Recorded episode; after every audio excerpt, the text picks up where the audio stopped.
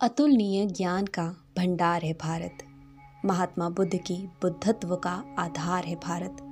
वर्कमाशिला और नालंदा के ज्ञान का जन्म स्थान है भारत।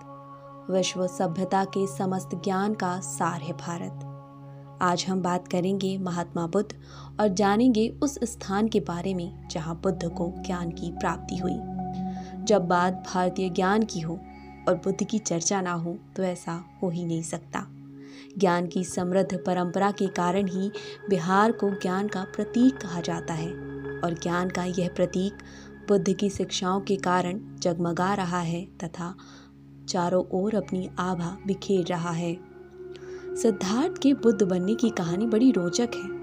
उनतीस वर्ष की आयु में उन्हें जीवन के कटु सत्य का आभास हुआ और इस कारण सिद्धार्थ ने राजपाट और तमाम शाही सुख सुविधा त्याग कर परम ज्ञान की खोज में निकल पड़े और संन्यास मार्ग अपना लिया। छह वर्ष के पश्चात सिद्धार्थ को ज्ञान की प्राप्ति हुई और वह बुद्ध कहलाए। ज्ञान प्राप्ति के पश्चात बुद्ध ने बिहार की बोधगया को अपना आधार बनाकर जन कल्याण के लिए अपने ज्ञान का प्रचार किया। बुद्ध ने अहिंसा की शिक्षा देकर संसार को सच्चा मार्ग दिखाया। बुद्ध ने चार सिद्धांत बताए। जिसके तहत इस संसार में दुख है, दुख का कारण, दुख से मुक्ति का मार्ग भी है, तथा मुक्ति का मार्ग आष्टांगिक मार्ग है। इस प्रकार उन्होंने सामक्य कर्म, वाक्य, उद्देश्य, ध्यान, प्रयास, व्यवसाय, सामक्य दर्शन के रूप में दुखों से मुक्ति का एक नवीन मार्ग, अर्थात अष्टांगिक मार्ग दिया। बुद्ध ने संबंध दुखों के रूप में दुखों को परिभाषित किया तथा दुख के कारण के रूप घृणा, तृष्णा, मोह, अहंकार, अज्ञानता का व्याख्या भी किया।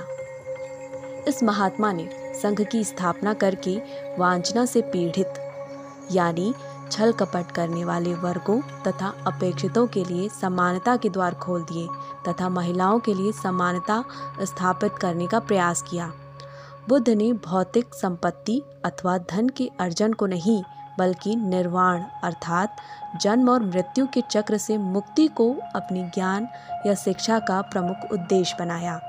इस प्रकार बुद्ध की यह शिक्षा इतनी सरल तथा जीवांत है कि वर्तमान में भी इसका महत्व है। तथा बुद्ध के निर्वाण के हज़ारों वर्षों बाद भी बुद्ध धर्म न केवल भारत बल्कि चीन, कोरिया, कंबोडिया, लाओस, जापान तथा अन्य स्थानों पर भी लोकप्रिय है। भारतीय भूमि बुद्ध जैसे महात्मा को पाकर धन्य हुई। आज भारत ही नहीं, बल्कि पूरे विश्व में उनकी शिक्षाओं का गुणगान किया जाता है। महात्मा बुद्ध ने कहा, मेरे पास आना, लेकिन मुझसे बंद मत जाना। तो मुझे सम्मान देना सिर्फ़ इसलिए कि मैं तुम्हारा भविष्य हूँ। तुम मेरे जैसे हो सकते हो, मैं इसकी सूचना हूँ। तुम मुझे सम्मान दो। यह तुम्हारा बुद्धत्व को ही दिया गया सम्मान होगा। लेकिन तुम मेरा अंधानुकरण मत करना, क्योंकि तुम अंधे होकर मेरे पीछे चले तो बुद्ध कैसे बन पाओगे? बुद्ध तो खुली आँखों से उपलब्ध होता है, बंद आँखों से नहीं।